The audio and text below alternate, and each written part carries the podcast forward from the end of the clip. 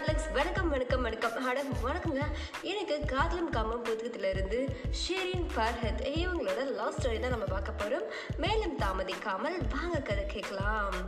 ஷெரின் ஃபர்ஹத் அந்த நாளில் பாரசீக நாட்டை குஷ்ரு என்ற மன்னன் ஆண்டு வந்தான்.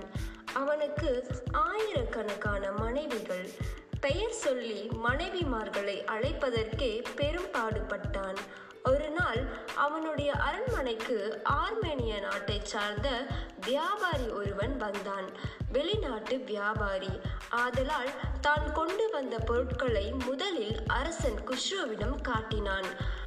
அவ்வாறு காட்டும்போது வேண்டுமென்றே ஒரு படத்தை அவனாக எடுத்து ஒழித்து வைத்தான். எதையோ ஒழிக்கிறானே என்கிற இயல்பான ஆர்வத்தில் மன்னன் குஷ்ரு அது என்ன என்று கேட்டான். வியாபாரி மிகுந்த தயக்கத்தோடு அந்த படத்தை காட்டினான். அது ஒரு பெண்ணின் படம். பெண் என்றால் சொர்க்கலோகத்து சுந்தரி மாதிரி அவள் இருந்தாள். மன்னன் இவள் யார் என்று கேட்டான். வியாபாரி அடக்கத்தோடு ஆர்மேனிய நாட்டு இளவரசி அழகி ஷெரின் என்றான். படத்தை பார்த்ததும் அரசன் மௌனமானான். அவளது ஆயிரம் மனைவிமார்களும் சுடுகாட்டு பேய்களைப் போல அவன் மனக்கண்ணில் சுழன்று ஆடினார்கள். இப்படி ஒரு அழகி படத்தில் இருக்கிற போதே நம்மை படாது பாடுபடுத்துகிறாளே நேரில் வந்து நின்றால் நிலை குலைந்து விடுவோமே என்று பெருமூச்சு விட்டான். இந்த படத்தை பெறுவதற்கே நாட்டை தரலாம். படத்தில் உள்ளவளை பெறுவதற்கு என்ன தரலாம்? என்று மன்னன் குஷ்ரு சிந்தனையில் ஆழ்ந்தான். வியாபாரிக்கு அவன் கேட்ட பணத்திற்கு பத்து மடங்கு அதிகமான பணத்தை தந்தான். அடுத்த நாளில் இருந்து அரசாட்சியே அவனுக்கு அழுத்தது. நாளாக நாளாக ஷிரின் நினைப்பால் உடல் சோர்ந்தான். மந்திரி பார்த்தார் என்னவென்று கேட்டார்? அரசன் மனம் திறந்து பேசினான் அரசே நீங்கள் கவலைப்பட வேண்டாம். நான் இருப்பது எதற்காக? என்னிடம் விட்டுவிடுங்கள். வேஷம் தரித்து கொண்டு ஆர்மேனிய நாட்டுக்கு சென்றான் மந்திரி. ஷிரின் இருந்த அந்த புறத்தை அடைந்தார். பொருட்களில் ஒன்றான தனது அரசனின் ஓவியத்தை அவளிடம் நீட்டினார். அவள் தேவகுமாரனை பார்க்கிறேன் என்றாள்.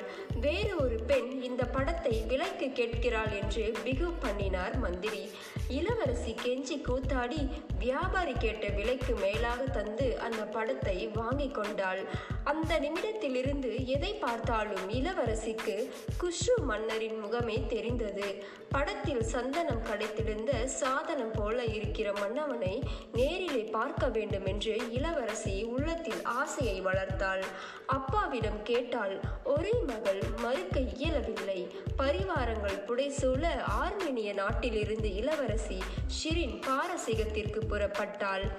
இளவரசியே தன்னை பார்க்க வருகிறாள் என்று அறிந்ததும் குஷ்ரு அரண்மனை வாயிலுக்கே ஓடி வந்தான்.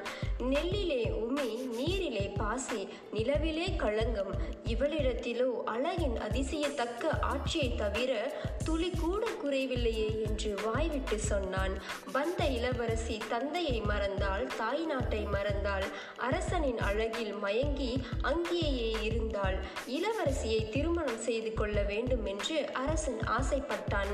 இளவரசி மறுப்பேதும் சொல்லவில்லை. ஆனால் ஒரே ஒரு கோரிக்கை மாத்திரம் வைத்தாள்.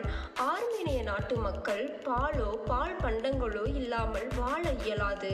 ஆனால் பாரசீக நாடோ காய்ந்த பூமி கந்தக பூமி புல்வெளிகள் தலை நீட்டாத பால் நிலம் ஆகவே கால்நடைகளே அந்த நாட்டில் அந்த நாளில் பெரும்பாலும் காணப்படவில்லை. எனக்கும் என் பரிவாரத்திற்கும் பாலும் பால் பண்டங்களும் தட்டுப்பாடின்றி கிடைக்க அரசர் மனமிறங்க வேண்டும் என்கிற இளவரசியின் கோரிக்கையை கேட்டு செய்வதறியாது திகைத்தான் மன்னன். இப்போதும் மந்திரிதான் வந்து நின்றார். சரி என்று சொல்லிவிடுங்கள் மன்னா. மற்றவற்றை நான் பார்த்து கொள்கிறேன் என்றார் மந்திரி. மந்திரி சொன்னதை கேட்டு அரசனும் இளவரசியிடம் சரி என்று சொல்லிவிட்டான். குஷ்ருவுக்கும் ஷிரீனுக்கும் திருமணம் கோலாகாலமாக நடைபெற்றது. தேசிய திருவிழாவாக கொண்டாடப்பட்ட இந்த திருமண விழா அன்றைய பாரசீக நாட்டில் மாபெரும் கால்வாய் வெட்டுகிற பணி தொடங்கியது. அந்த நாட்டில் பர்ஹத் என்கிற கட்டடக்கலைஞன் ஒருவன் இருந்தான். இவன் கைத்தேர்ந்த சிற்பியும் ஆவான்.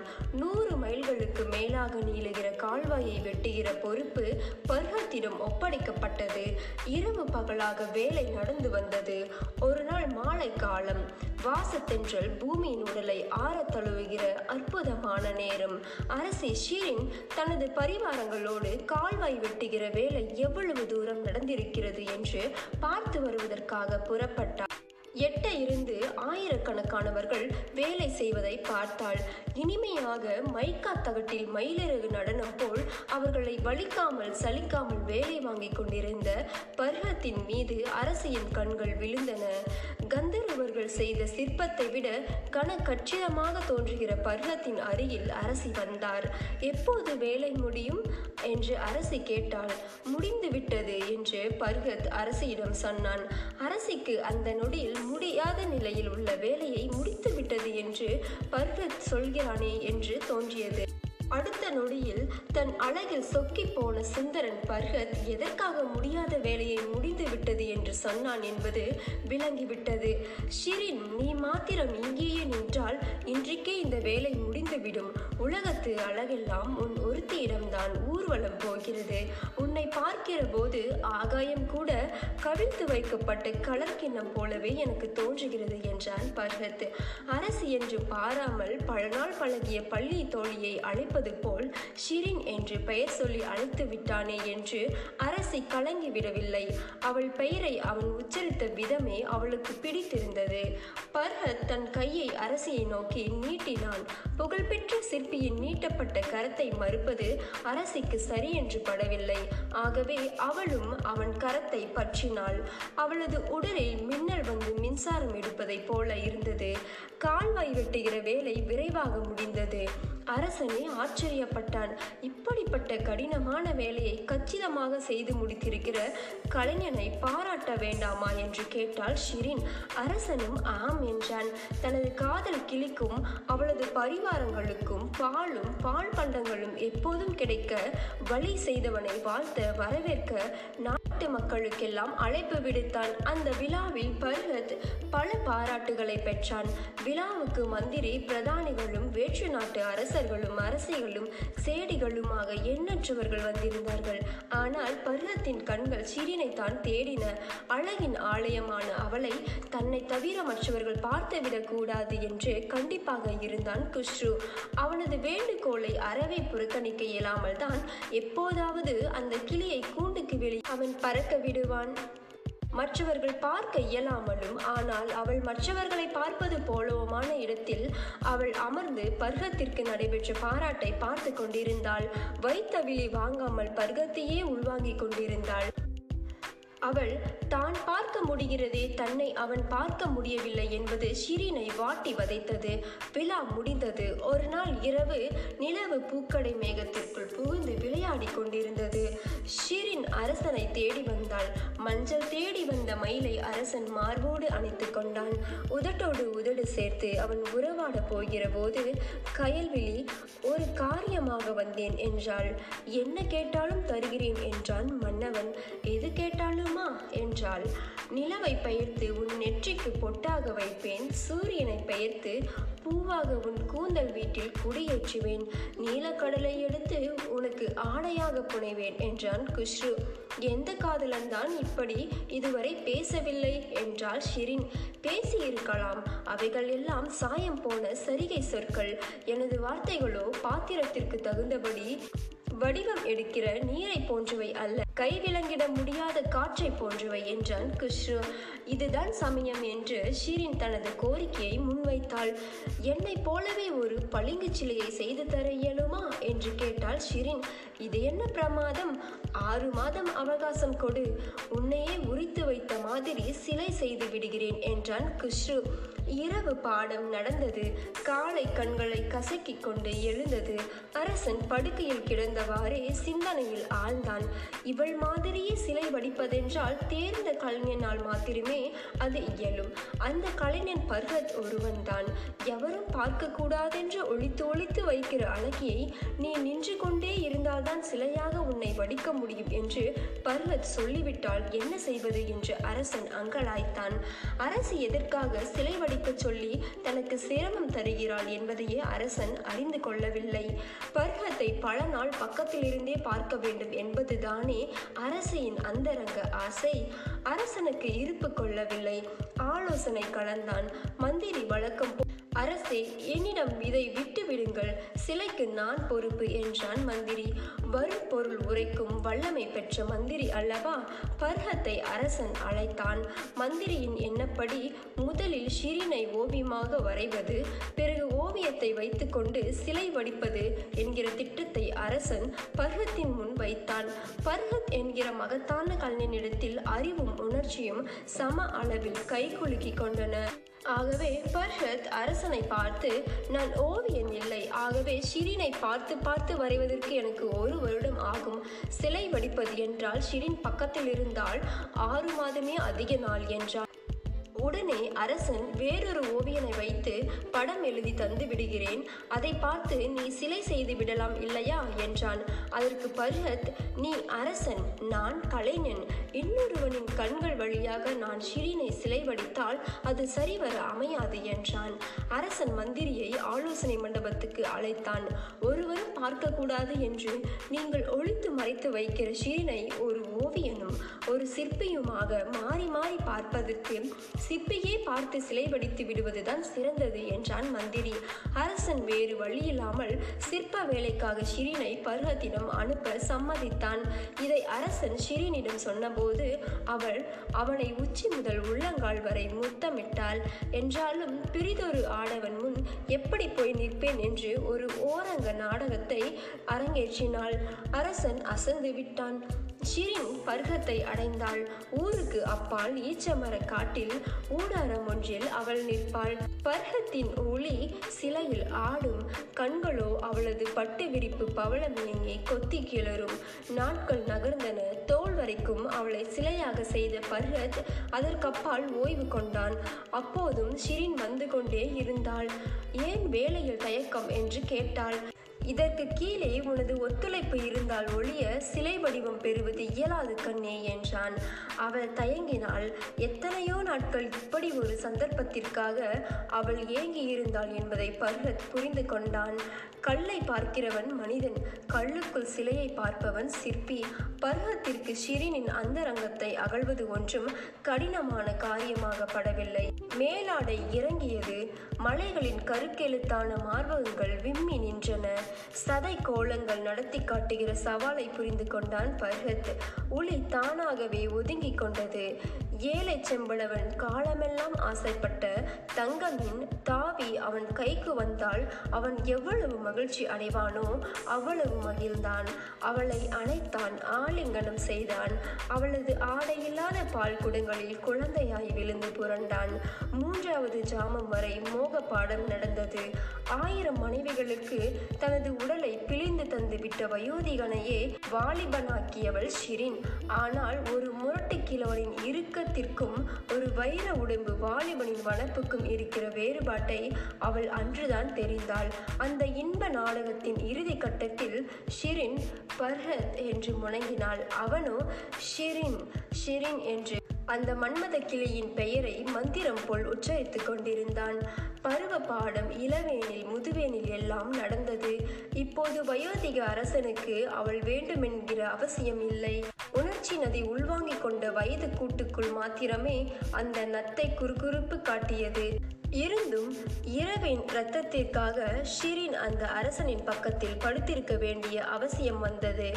அப்போதெல்லாம் ஷிரின் அருகில் படுத்திருப்பவன் பர்கத் என்றே நினைத்து கொள்வாள். ஆறு மாதங்கள் ஆயின. பளிங்கு சிலை ஒன்று உயிர் பெற்று எழுந்தது. அரசன் வந்து பார்த்தான். அதிசயித்தான். சிலையில் சிரித்தபடி இருந்த அரசி அரசிக்கு உரிய ஆடையில்தான் இருந்தாள். எனினும் அந்த பளிங்கு சிலையில் தொப்புளின் கீழே இடது பக்கமாக ஒரு கருப்பு மச்சம் வலது கைப்பெருவிரல் அளவில் காணப்பட்டது. மெல்லிய ஆடையில் வெளிப்பட்டு தெரிகிற தனக்கு மாத்திரமே இதுவரை தரிசனம் கொடுத்து வந்த கருப்பு மச்சத்தை சிற்பி எப்படி பார்த்தான் என்று கலங்கினான் அரசன். பர்வத்திற்கு மீண்டும் ஒரு பாராட்டு விழா நடைபெற்றது. அந்த விழாவில் அரசன் ஒப்புக்காக பர்வத் உலகமே புகழுகிற சிற்பியே என்ன வேண்டும் கேள் என்றான். பர்ஹத் ஒரு நொடி கூட தாமதிக்காமல் ஷிரின் வேண்டும் என்றான். கோபத்தின் கொதிநிலைக்கு போனான் அரசன். வாளை உருவி பர்கத்தை இரண்டு துண்டுகளாக பாய்ந்தான். மதிநலம் படைத்த மந்திரி வந்து தடுத்தான். மாபெரும் கல்ஞனை ஆர்மீனிய நாட்டு ஆரணங்கை அரசன் மணப்பதற்கு காரணமாக இருந்தவனை அந்த அரசனே வாளுக்கு இரையாக்கினான் என்கிற சொல் வந்துவிடக் கூடாது என்று மந்திரி படபடத்தான் வாள் அரசனின் உரைக்குள் உறங்கப் போனது. மந்திரி தான் மறுபடியும் அரசனிடம் பேசினான். ஹிவ்தா மலையை குடைந்து பர்கத் தனி ஒருவனாக தானே நின்று பாதை சமைத்தால் ஷிரின் உனக்குத்தான் என்று அறிவித்து விடுமாறு உபாயம் சொன்னான். அரசனும் அதை ஆமோதித்தான். ஹிவ்தா மலையை தனி ஒரு மனிதன் குடைவதாவது பாதை அமைப்பதாவது இந்த முயற்சியிலேயே பர்கத்தின் உயிர் போய்விடும் என்று அரசனும் அமைச்சனும் எதிர்பார்த்தார்கள். அறிவிப்பை கேட்டு பர்கத் பதறிவிடவில்லை. கடப்பாறையோடு புறப்பட்டான். மலையை பிளக்க பிளக்கத் தொடங்கினான். ஷீரின் ஷீரின் என்று உச்சரித்து கொண்டே உடைத்தான். நாட்கள் வாரங்களாக நகர்ந்தன. உச்சி சூரியன் அவன் தலைக்கு மேலே பயணப்படுவதற்கே தயங்கினான். வெறிகொண்ட மட்டும் சம்மட்டியால் மலையை உடைத்தான். பர்கத் ஷிரினை பெற போகிறோம் என்கிற எண்ணம் வந்தபோது மாமலை கூட பர்கத்திற்கு ஒரு கூழாங்கல்லை போல குறுகி போனது. ஷிரினுக்கு கட்டும் காவலும் அதிகமானது. அவளால் பர்கத்தை பார்க்காமல் இருக்க இயலவில்லை. இருந்தும் அவள் நாட்களை எண்ணி எண்ணி நகர்த்தினாள். ஒரு வருடம் ஆகி போனது. அப்போது மலைப்பாதை முடிவடைய போகிற தருவாயில் இருக்கிறது என்கிற தகவல் அரசனை எட்டியது. அரசன் இருக்காது இருக்கக்கூடாது என்றான். நாட்டு மக்கள் திரண்டனர். வாழ்த்தொழிகள் விண்ணை பிளந்தன. வயோகத்திலிருந்து வாலிபத்திற்கு மாறுதல் கிடைக்கப் போகிறது என்று ஷிரின் புத்தாடைகளை புனைந்தாள். அவளது அணு ஒவ்வொன்றும் பர்ஹத் பர்ஹத் என்று உச்சரித்தது. மந்திரி வந்தார். மலைத்து போனார். இன்னமும் ஒரு நாள் தான் பாக்கி. தனி மனிதனாய் பர்கத் உருவாக்கிய மலையை பிளந்து செல்லும் பாதை முடிவடையும் நிலையில் இருக்கிறது என்று அரசனிடம் அறிவித்தார். அரசன் நிலை குலைந்தான். மந்திரி ஆலோசனை சொன்னான். அவரது ஆலோசனைப்படி மறுநாள் அதிகாலை ஒரு கிழவி பர்கத்தை சந்தித்தாள். உளியை கூட மயிலிறகை போல பிடிக்கிற பர்கத் தனது கைகளில் கடப்பாறையில் உருவாக்கிய காயங்களை பார்த்து கொண்டிருந்தான். அப்போதும் அவன் வேலை செய்து கொண்டிருந்தான். இன்னமும் இரண்டு மணி நேரத்தில் மலைப்பாதை வேலை முழுக்கவே முடிந்துவிடப் போகிறது.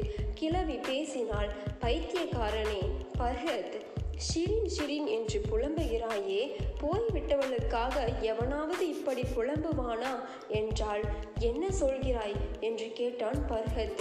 ஷிரின் மறித்து மாதம் ஒன்றாகிறது என்றால் கிழவி. அவ்வளவுதான். உலகம் அவனுக்கு உடைந்து சிதறியது. எங்கோ வானத்தில் வண்ண வண்ண பழுகளை போல தொங்கிக் கொண்டிருந்த கோள்கள் நொறுங்கி சிதறின. கடப்பாறையால் தன் தலையில் தானே அடித்து கொண்டான். ரத்தம் பீறிட்டது. தான் சமைத்த மழைப்பாதையில் மாபெரும் கலைஞர் பருவத் விழுந்து கிடந்தான். ரத்தம் சொட்டிக்கொண்டே இருந்தது. நாடே திரண்டது. காவலை மீறி ஷிரின் காற்றைப் போல் கடுகி வந்தாள். அன்பே ஆறுயிரே என்றாள். மடி மீது தன் உண்மையான மணவாளனின் உடலை எடுத்து வைத்து அழுதாள். அரற்றினாள் சற்றைக்கெல்லாம் ஷிரினும் பருகத் சென்ற சொர்க்க தீவுக்கே சொந்தம் தேடி புறப்பட்டாள். மலைப்பாதையில் இரண்டு பிணங்களும் மல்லாந்து கிடந்தன. ஹிவ்தா மலைப்பாதையின் மேலே பறக்கிற புல்புல் பறவைகள் இன்றைக்கும் பருகத் ஷிரின் என்று பாடியபடியே சொல்லி மாளாத சோகத்திற்கு சொந்தம் கொண்டாடுகின்றன.